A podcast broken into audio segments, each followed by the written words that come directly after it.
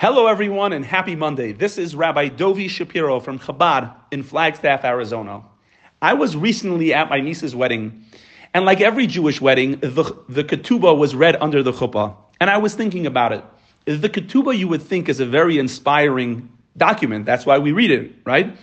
But in reality, the ketubah only has one line about the responsibilities that the husband will have towards his wife, but most of it Primarily, it's a document that states were there to ever be a divorce, the husband would owe a significant amount of money to his wife.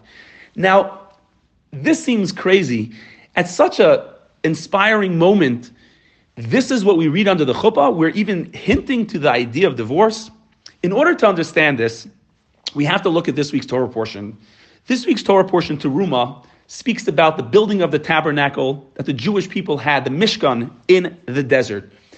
And there were four major items, materials that were donated to build a Mishkan. And the sages tell us that these four items represent four future exiles that the Jewish people are going to go through. Now, again, at such an exciting moment, why do we be, have why do we have to be reminded of the challenges, the conflict that the Jewish people are going to go through in the future? Even the fact that temples are going to be destroyed. And the answer is to remind us that life is not just a rosy experience, only positive moments, but it's there to remind us, specifically at the heights of life, that life is faced with challenges. We have ups and downs, there's conflict. And it's precisely through these moments that it brings out the resilience in us and brings us to a part of ourselves that we would never even know we had if we were ne- never faced with this challenge. And this is the same thing with why under the chuppah, we read the ketubah and even hint to the idea of divorce conflict to remind us that at this moment when the young bride and groom only see positivity, they're madly in love with each other. They can't even imagine conflict.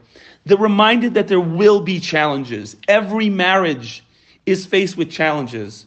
But the purpose of these, this conflict, these moments of challenge, is to bring out a deeper love that they didn't even know was possible.